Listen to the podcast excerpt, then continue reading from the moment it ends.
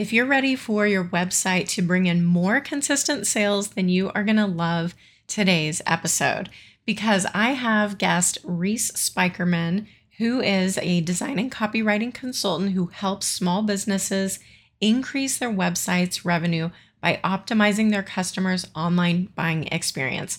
So, we get into the reasons that businesses are so challenged by their web copy and what people get wrong that can be really easy fixes. She has a great formula that you can start using right away. And she even includes some real world examples. So I am looking forward to diving into this. I'm Christy Bilbrey. Right after college, I started my career in a Senate press office and then the White House. For the next seven years, I worked in corporate marketing before starting my own business. As soon as I did, the one thing I realized that none of those experiences taught me was how to market myself. Promoting yourself can mess with your head. Discovering brand storytelling and learning how to put it to work in my messaging saved my business. Once I learned this, I started teaching other business owners how to put it to work in their business as well. I created the Business That Story Built podcast to help strengthen the stories we tell ourselves and the stories we tell others. Audiences crave the human side of businesses. They want to get to know you, follow you, and interact with you outside of the buying experience. This can be intimidating to say the least. If you're ready to take your mindset and your messaging to the next level, then you're in the right place. Let's get started. Thank you so much for joining today. We are back in the sales series, and I'm really excited to introduce you to today's guest, Reese Spykerman. And I hope I'm saying that correctly. I totally forgot to ask her beforehand. It is, it's Reese Spykerman. And she is coming to us to talk about how we can bring in more sales through our websites. Um, she works on actually websites and emails. Um, we're really going to focus on websites today and just kind of drilling down into that, what you can do to really improve your sales with your website. So, thank you so much for joining today, Reese. Really excited to have you on. I'm thrilled to be here. I've been looking forward to this discussion all week long. So thank you so much for having me, Christy. Yeah, absolutely.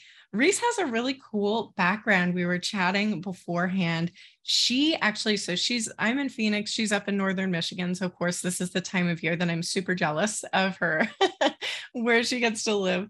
Um, but she actually spent seven years in Malaysia which I know definitely impacted her whole life and most likely career too. So I would just love to hear a little bit about um, you know, that experience and how that kind of impacted you and what that changed for you. Yes. Wow. Well, I have lived in three countries in total. I'm American, uh, was born and raised here. I lived three years in Canada and then seven years in Malaysia before I came back to the United okay. States. And I was in my mid 20s when I moved to Malaysia with my husband, who is from there.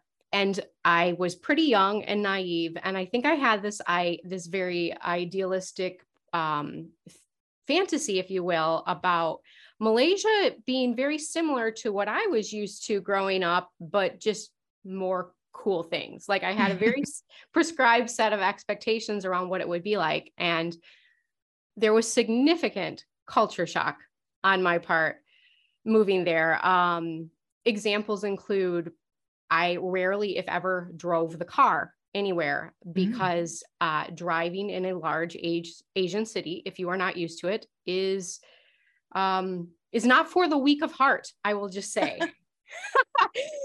um, but one of the things that I learned is as much as there are vast cultural differences, and and I've I've visited other countries too. I have in-laws that are from other countries. There are common ties that bind us, which sounds really cliched and cheesy, but it started to inform a lot of my worldview and the work I do, and just realizing that at their core, most human beings would really like to be seen and appreciated. And again, it kind of sounds like common sense, something we all hear, but it took going and living in other cultures for me to for that point to really be driven home and that um, we can express empathy when we can connect with people despite there being cultural barriers um, simply by doing simple things to show another person that we see them, like we see their human experience and we recognize that. Yeah, no, that sounds it sounds amazing. What was one of the coolest things that you experienced while you were there? Oh, wow. All right. Well, I've got to say the food. Uh Malaysia is home to three separate distinctive ethnic cultures. And so this creates a very complex and wonderful cuisine, more so than any other country that I've visited. And um, it, it's just, it's so layered and there's you'll eat something and there's tones of sweetness and sourness and a, a richness and I, my poor husband he misses the food so oh. much while we're here but that really it completely changed my palate. Um, you know, hmm. previously I was an American who give me a buffalo wing and I'm like, that's right. way too spicy. And now a lot of food here is kind of boring for me. It's not so much about the spice and the heat, but the complexity. I miss hmm. that. And the food there is wonderful. Oh, and it's probably, I don't know in Northern Michigan, but here I don't see many Malaysian restaurants around. So it's probably tough to recreate some of those experiences here. Yeah. It is. We have we struggle to find any to visit, but mm-hmm. thankfully mm-hmm. both my husband and I are decent cooks. So there's exceptions. There's some things that are really hard for you to make yourself, but there are many foods that we can make in our house and nice. we do. Oh, good. Very nice. And so Reese also her background before she was in working on websites and emails, she was a journalist. So how long were you a journalist, Reese? Well, that's kind of up for debate because I I had to do boots on the ground experience while I was in journalism school and during college and for a couple years after I was in journalism, like did writing for some local papers and then I left it. So I really aside from the 4 years I studied in college and then a couple years afterward, I was not in the media or journalism very long. Okay. Okay, but definitely got a feel for that experience, that background, that mindset, which, um, you know, being in PR, I definitely have a curiosity having not worked on that end of it. I've always been, um, you know, the one on the pitching end of that. So at the end, at the end, I definitely want to um, ask a couple questions about that.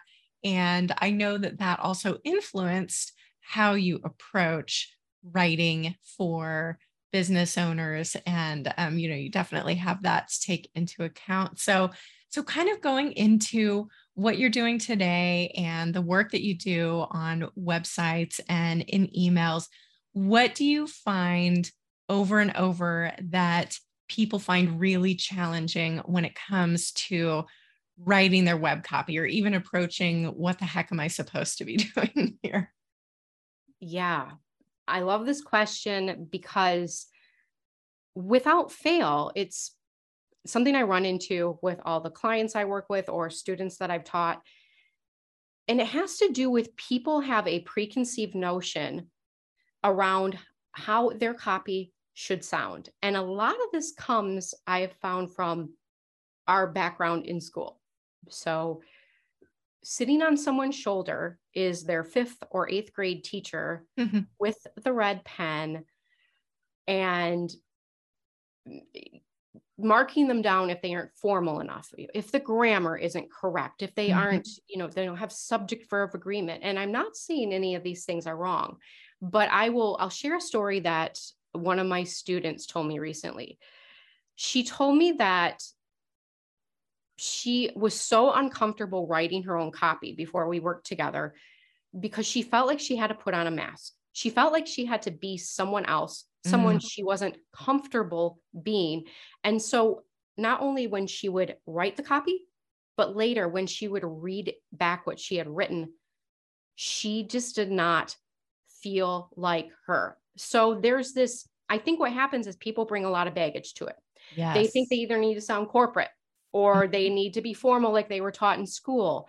Um, I think some of it is even uh, sound bigger or more important than you are. I get questions of, can I use the word I? Could, should I use we if we're Mhm. only uh, if I'm only a one woman shop?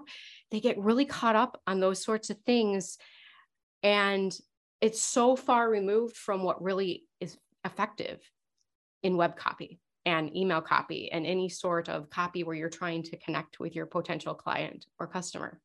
so they're getting caught up in kind of the wrong the wrong things so what what would you say um, if we just take the homepage for an example what are the most important pieces that people need to focus on making sure and i know everybody's different and every business is different but just kind of those core elements to make sure that they are included in their homepage what would you say are the biggies Mm, this is a great question. And the big one, and we're going to talk a, a little later about, we're going to break this down. But when we think about the elements of a homepage, one of the most important ones is to make use of what I call headlines. So if we think we were talking a little bit about the media and journalism, if you look at the cover of a magazine or the front page of a newspaper, the headlines are the larger text that basically, you know, on Cosmo, learn how to, I don't know, please your man in 30 days. Like they're the things that first catch our eye.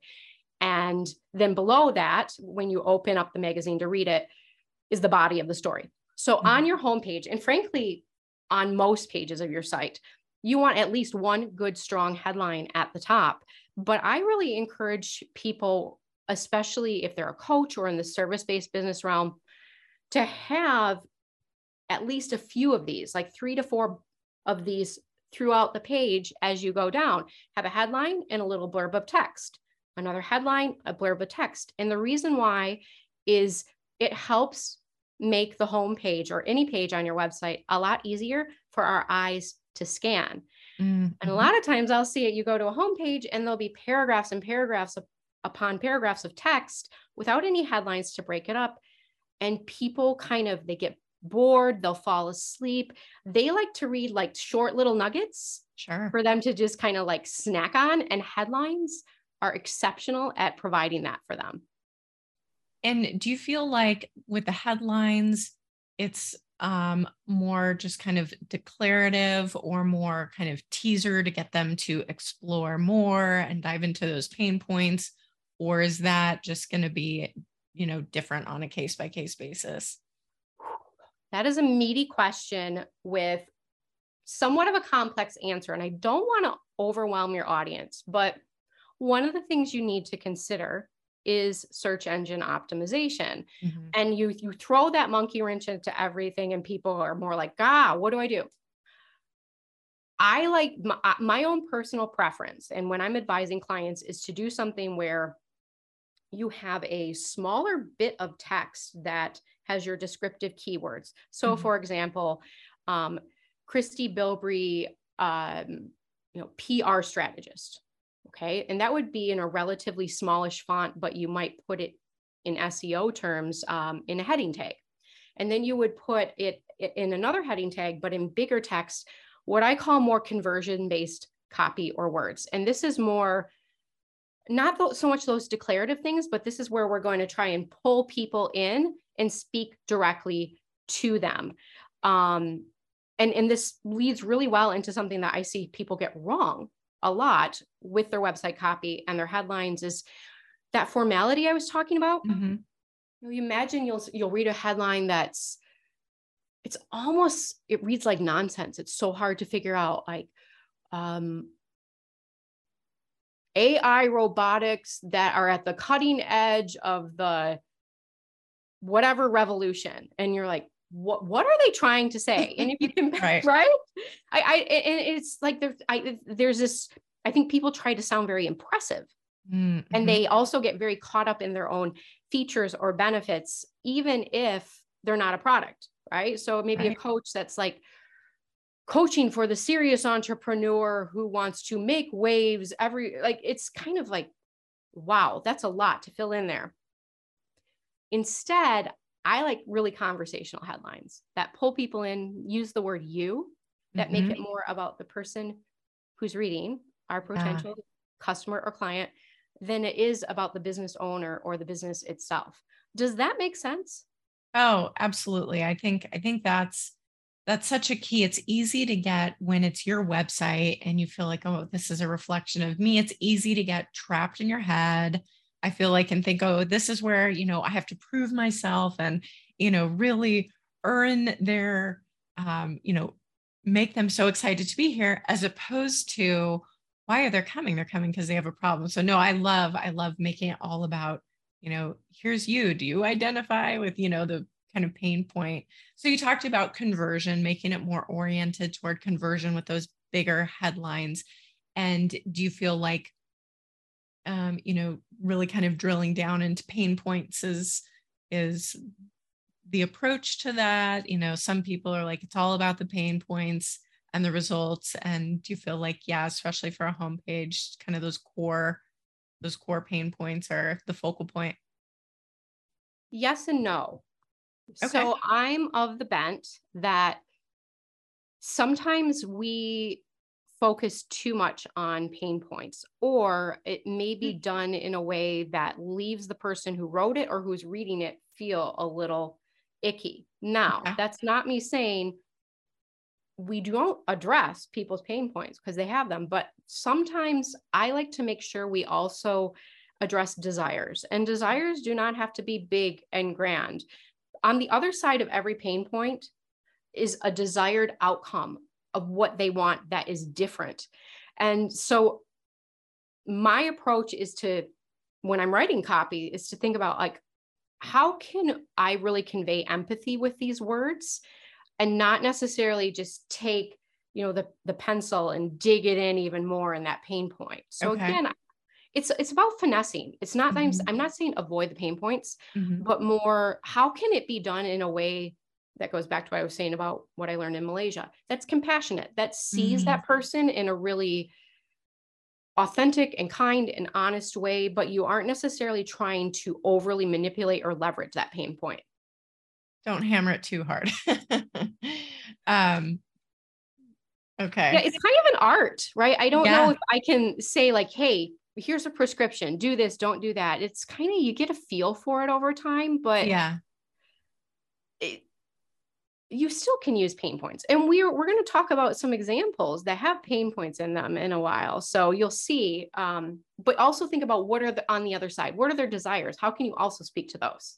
Yeah yeah absolutely that balance that balance between where they at where do they want to go and what about um, copy what would you say that businesses really kind of struggle with or often will get wrong um, when it comes to kind of like these pages that they forget about? And what are those pages that they forget about that are important? Well, in terms of what I see forgotten about, a little context for your audience. A fair amount of the work I do is in the e commerce realm. And so, in that realm, a lot of e-commerce businesses forget about the importance and power of their about page. Mm, yep. Not as much of a big deal when we're talking about service-based businesses, um, coaches, consultants. The about page is usually not as forgotten, but the approach on it is where I see an opportunity for people to rethink how they're doing things. And okay it goes back to what I was saying, where you use you and you have copy and headlines that are much more about the person who's reading it than it is about you, which is a really kind of a um, a mindset thing for people to wrap their heads around because they're thinking it's my about page. Mm-hmm. Shouldn't it be about me? And yes, it should, but you need a braille to bridge to that place about yourself at, before you start talking too much about you. And part of how you do that is you you might have a headline at the top that says something like, like you, I was tired of having my money go down the drain every month on subscription plans. I don't know. I'm just riffing mm-hmm. here. Sure. where you're you're finding this common ground between what you do or what you care about as a coach or a service provider or consultant and what you know something is important to the person who's reading it why they're on your website and if you pull them in in the beginning with a large headline that is sort of like the example I just gave, you're going to be doing better than the vast majority of businesses I see that have at the top about me. Like that is the main top text at the top. It's about me. We human beings are very self centered. Like, it, I don't mean that judgmentally, it's just how we are. So, if we, instead of having at the top of our page about me, have a, a large piece of text, a headline that creates that bridge between mm-hmm. us and them, it's much more likely to be read and they'll continue reading because you're seeing them. Love that. Love that. Um, well, on that note, I know that you also do have kind of some formulas to help make some of these where it can feel like just endless questions and endless options to kind of bring that in and make it more attainable for people. So, um, you know, you have a you have a headline formula. I'd love for you to kind of chat about that and, you know, having formulas kind of in your back pocket to help with this and, you know, what do you recommend with that? What are your what are your go-tos there? Okay. Well, I want to suss out formula a little bit because we hear that word and some of us might immediately think, well, won't that mean I will sound formulaic? Right? Like that would have been my concern a few years ago before I started learning more about this. But formulas are they they're a structure that does some of the heavy lifting for you so that you can focus on the specifics um, like filling in the blanks of a formula with specifics that are very resonant for your particular ideal customer or client. And they also help prevent you from hitting that wall, that creative wall of what do I say? How do I say it? Like we all need starting off points. And one more thing I found is that creativity often thrives in boundaries. So a formula hmm. is a form of a boundary, right? Where right we're trying to work within a very defined thing and then we will often feel less overwhelmed and more creative because it's like within this boundary i have endless possibilities yeah no i agree with that mm-hmm. mm. compared to i need to write something at the top of my homepage where do i start that in and of itself like can lead to so much indecision and paralysis so that's why i really really love formulas and I have a, a bunch of different ones, but there's one in particular that I think your audience could put to use. And really by the, hopefully by the end of this um, interview, we'll go off and, and practice yeah, it and try yeah, it out. Let's, let's hear it. Okay. We talked about pain points. So mm-hmm. this one actually is about pain points. And I call it the say goodbye formula. Okay. And I'm going to give examples on how it um, you know, works in execution. But you're basically telling your customer or your client to say goodbye to something that bothers or frustrates them. Or you can re we and I'm I'll show you how you can reshape this a little bit so you don't have to follow it exactly or avoid potential mistakes or discomfort. So mm-hmm. show a transformation. So here's some examples so okay. you understand what I mean. Uh, this is from a clothing company, and I'm going to do both product ones and uh, service based ones. So this oh, is from great. a clothing company. Say goodbye to bodysuits. This particular clothing company, then on this page for this new product they had, went on to talk about how most bodysuits are really uncomfortable. They ride up, right? They kind of pinch in uncomfortable places. They are in, they were introducing a new type of bodysuit that basically is not like the old ones that none of us want anything to do with. So that's why theirs was say goodbye to bodysuits. Okay. Here's nice. one I wrote for a client, an, a product client, and it's a spin on the say goodbye, but it's a little different. Never drink another unhealthy coffee again. Mm. We're helping them avoid a mistake or discomfort or avoid doing something that that had been problematic. So this was for a coffee creamer company. Okay. That had turned their creamers into like a supplement that Hmm. not full of chemicals and things. So that's why that headline. Here's another example of the say goodbye. So this could be for one, let's say you have a meal planning coach or a nutritionist. Mhm. Say goodbye to the last minute dinner dance. Mm, yeah, something they can definitely resonate with. Yeah, and I'm so glad you said that, Christy, because you see how the if we t- take just the first three words, say goodbye to, Mhm. that's the formula part. right. But the way you make it not formulaic is by inserting something afterward that is not generic. It needs to be specific to your ideal customer, uh, a pain point or a desire they have. So I know you worked with a um, a, a teacher client who he was really interesting. He teaches like basically the art of Zen and teaching, Dan. Yeah, yeah. Well, Dan, I went and I looked at his copy, like throughout his website, and I'm pulling right from his copy a way that he could turn it into a headline. It doesn't use say goodbye exactly, but the idea is here. Dan, I hope you're listening. yeah, Dan, listen. Recapture peace in your classroom without adding yet another program. Mm, okay.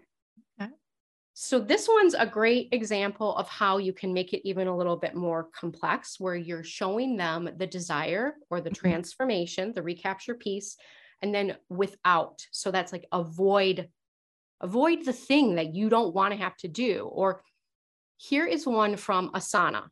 You know the the Mhm. task management Yeah. uh, that so many of us use. Work on big ideas without the busy work. So the one I told you for Dan is very similar in structure to the one I just said for that Asana uses. Yeah. So you can either say goodbye to something, that's it, point blank. So say goodbye to bodysuits. Um, say goodbye to that slow, embarrassing website. That could work for a website designer, a developer Yeah. or you could get the thing that you really want without the thing that you want to avoid or that discomfort. So that's like a couple ways to put this formula to work. I like that because it paints a picture. You know, it's like it's not just hitting the pain point. I feel like a lot of times um, people will want to use really generic language about their pain point. And so I really love that every example that you include is so specific and it's something that they can picture that is exactly for that use, you know, whether it's product or service, it's not something that anybody could say about anything, you know. It, so I feel like it'll hit home more with their audience because they're like, yes, you're speaking my language. That's exactly what I think about this. And I think that's also something I see people miss a lot is just using this. They're like, oh, I'm hitting a pain point. Like, do you want to be stuck in life forever? you know, something like that, where it's it's you could say that about anything, right? Um, so i think also i love how you're talking about you can once you once you kind of embrace these formulas you can then picture okay so what does that bring to mind and, and be super specific which is gonna impact your audience so much more so I, I love that because i can just visually see everything you know and kind of feel that for these audiences that you're talking about which is which is also huge so Okay, you are amazing because you echo exactly what I tell people. You just you hit the nail on the head.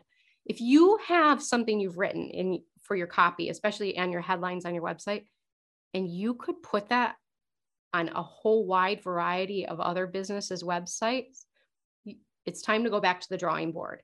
And, and what you said about specifics versus generalities, you are speaking my language. Um, and I'm so glad that you kind of called that out and emphasized that. That is so important. And the more specific you can be, the more that the person who's reading it will be like, that sh- she read my mind. She Mhm. knows exactly what I'm going through. Like Dan's example with a, uh, without adding yet another program.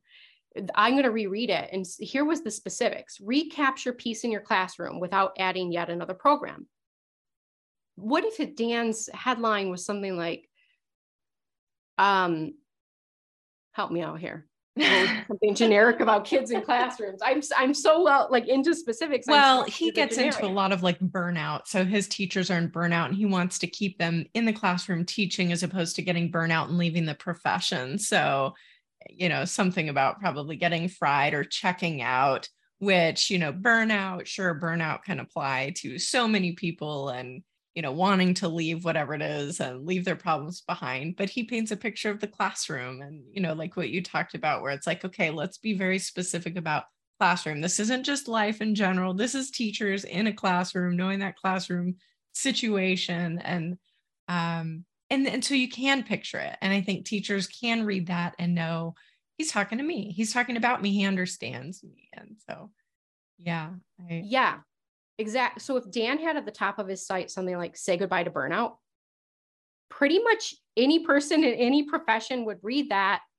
And it's not that they would say it applies to me, they would tune out because it's not speaking directly to them. Whereas right. in this example, like you said, you have the word classroom immediately, even without having to use the word teacher. A teacher is going to know this person is speaking to me. They mm-hmm. understand me. They, you know, they're speaking my language here. Sure.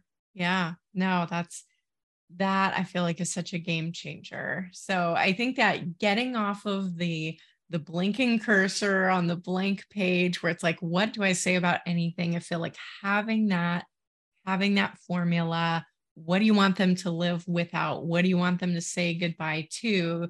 it's like it, it gives you a starting point to to start honing in on okay what do i really see that's specific to this audience and give you something to play with so i love that i think that that is a great a great approach where you can you know kind of like we talked about earlier you're introducing the pain point you're hitting it but you're not hammering it to death exactly yeah no that's that is so so good and I know um, I also have some, you know, questions about uh, PR, but before we move on to that, was there anything else, you know, any final piece of advice that you really kind of want to share about uh, web copy? Sure. Yes, there is. I will leave with one final tip on web copy. When you have the various forms on your site. So by forms, I mean you you have a form for people to maybe sign up for your email list or for a lead magnet, or maybe you have a contact page with a contact form on it. These all have buttons, or they should. this is a great place to not use the word submit. okay. Be- because it's if you think about it, most people subconsciously aren't going to like want to submit to something right okay. so it's kind of a weird it's got weird connotations mm, to it hmm, mm-hmm. what you can do instead is you know yes please or uh, connect now or give me the free thing um, i want that just you don't don't get too too clever but it's a place where you can be a little bit more conversational and away, get away from that more robotic type of terminology yeah. of submit. I that's to- I think that is overlooked. I totally agree. I think people are like I don't even think about that, but you're right. I mean, you're you're speaking to and influencing your audience at every step and even if they don't even realize it like you said, it's kind of a subconscious thing. It's still there and it's a great way to interject your personality and energy so that no, that's a really, really good point. You know, I, am sure people are going to go after this and start looking at all their pages. What do I have on my button copy? you know what? It's it's a really easy fix. Like if you are a little intimidated or reluctant to dive into the headlines and the formula we talked about, this is a, a easy tweak to start mm-hmm. making. And you will you can make it, you can make it in probably an hour or less, depending on you know how adept you are at things. Um, and you will feel quite accomplished when you're done. So I love it. It's like a, a fast, easy win for people. Yeah. Yeah. No, that that is great. I really I love how you have taken websites and you're really just making them okay, just kind of laser focus on these things and these will have a huge impact in in your business. So thank you. Thank you so much for that. But before I let you go, because I do know you have your background in journalism, and I'm always trying to get more into the heads of journalists and just that thought process. Um, when you were there, when you were working in the industry, what did you feel like were kind of the pieces that brands, businesses, PR committees would get wrong that you're like, oh my gosh, why are they sending this? This is not at all helpful that you feel like is pretty common across the board that people should be aware of? Okay. Little context. When I was in it, email was not nearly as universal and used mm. as now, but okay. I have friends and colleagues in the industry. So I'm going to speak to what I know from them. Um, but we would we would get really generic mm-hmm. press releases faxed to us, right? Sometimes they'd come in email, but mostly it would be in the fax or in the mail. Now, how is that relevant today? Journalists, editors, you know, producers, if you're talking about TV, are fielding on any given day, depending on the size of their publication, hundreds and hundreds of emails.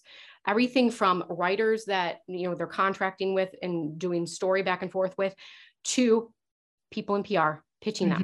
Mm-hmm. Mm-hmm. And I think that this common denominator here is the people pitching often will waste the potential editor or journalist time. Um, example sending the sports editor or writer a pitch about your new lotion that's locally made. This is not the right person. Mm-hmm. And it's just like the relevancy isn't there. So you need to have relevancy. Mm-hmm. But I think the relevancy should go a layer deeper and show that you have, when you're pitching, an understanding of what that particular desk or department cares about what is their overall content approach so if they do a lot of small local business stuff and and that particular desk is focused on that make sure that you are coming at them with an angle that tells them hey um, this is why i think your audience or your community will find it valuable because i saw this piece you did on these other local businesses and my you know my piece or whatever it is i'm pitching will help people learn a b and c and give them specifics. So I kind of answered a couple of questions here yeah. where it's what are you doing wrong? It's it's kind of like what we were talking about earlier. You're either being too generic, you're mm-hmm. using a template, you aren't customizing it, you aren't showing relevancy, you're too focused on yourself, you aren't focused on what the editor or the writer cares about, like what's right. in it for them. Everything I just said about websites and headlines actually really applies here too yeah, with pitching. Absolutely. Absolutely. Oh, I love that. Yeah. And so I, you know, my follow-up question was going to be what should it be? And you've you've already kind of getting gone straight into that. Like be specific and what do they care about? And it is, it's that it's that taking that time to do that research. Who is this person? What do they care about? Are they even going to care about what I'm sending them? Uh, so that yeah, that's great. I feel like it's just it shows them you took the time to actually give them something that they might care about. So yeah, yeah. No. Well, mm-hmm. It okay. You help me remember one thing that is like two sides of a coin: what to do and what to avoid. Mm-hmm. Busy, busy people, right? Remember, right. I said they're fielding hundreds of emails. So, how do you cut through that? When you have a pitch, they should not have to scratch their heads to try and figure out what it is that you're pitching. Like, what's the nut of the story here? right? Like what's like the real nugget? Yes. If they have to work too hard to try and figure out and read between lines and it's like broad and your audience will love this sweeping journey of a and it's like just get me the meat and potatoes of the thing. So right. give them that. And when you do your subject lines, if you're emailing your pitch, which most people probably are, mm-hmm. I like to put, say in brackets or something, pitch, mm. and then almost as if it were the potential title of the story. You know, three way, new ways to carve pumpkins this season. Love that. Take it, take the work off their plate. The less work they have to do And the more relevancy and specifics you can show, I think the more likely your pitch is to be received. And don't be afraid to follow up. I it depends on the cadence of the publication. I tend to follow up with my pitches about a week after I send them out. That's when I'm mm-hmm. doing podcasts or media with longer time horizons. Mm-hmm. If you're doing the local paper and it's really like it's something that's going to happen in the next couple of days, obviously your follow up is going to have to be at a more aggressive schedule. Sure. No, that's great. I love that. Thinking about, okay, not only what do they care about, but how can I make this easier for them? And so, even so, you're recommending the subject line is basically this is what your head, you know, this is what the title could be. And so, make it easy, make it an easy win for for both of you. Yeah. Yeah, mm-hmm. that's excellent, excellent advice. Good. I'm so glad I could help with that. Yeah. Well, thank you so much, Reese. You have just provided so much and making this one more piece that's easier to to deal with in our businesses. So thank you so much for joining us. And um, for anyone who wants to learn more about Reese, you can find her on her website, design by Reese, R E E S E dot com. Excuse me, dot com. And we'll have that in the show notes as well. And thank you so much for joining, Reese. Really appreciate it. Thanks, Christy. I loved it. Bye, everyone. Bye. And everyone, until next time, have a great week. To succeed in business, you need brand awareness, authority, and trust. To get those, you need visibility. Podcasts offer each of these.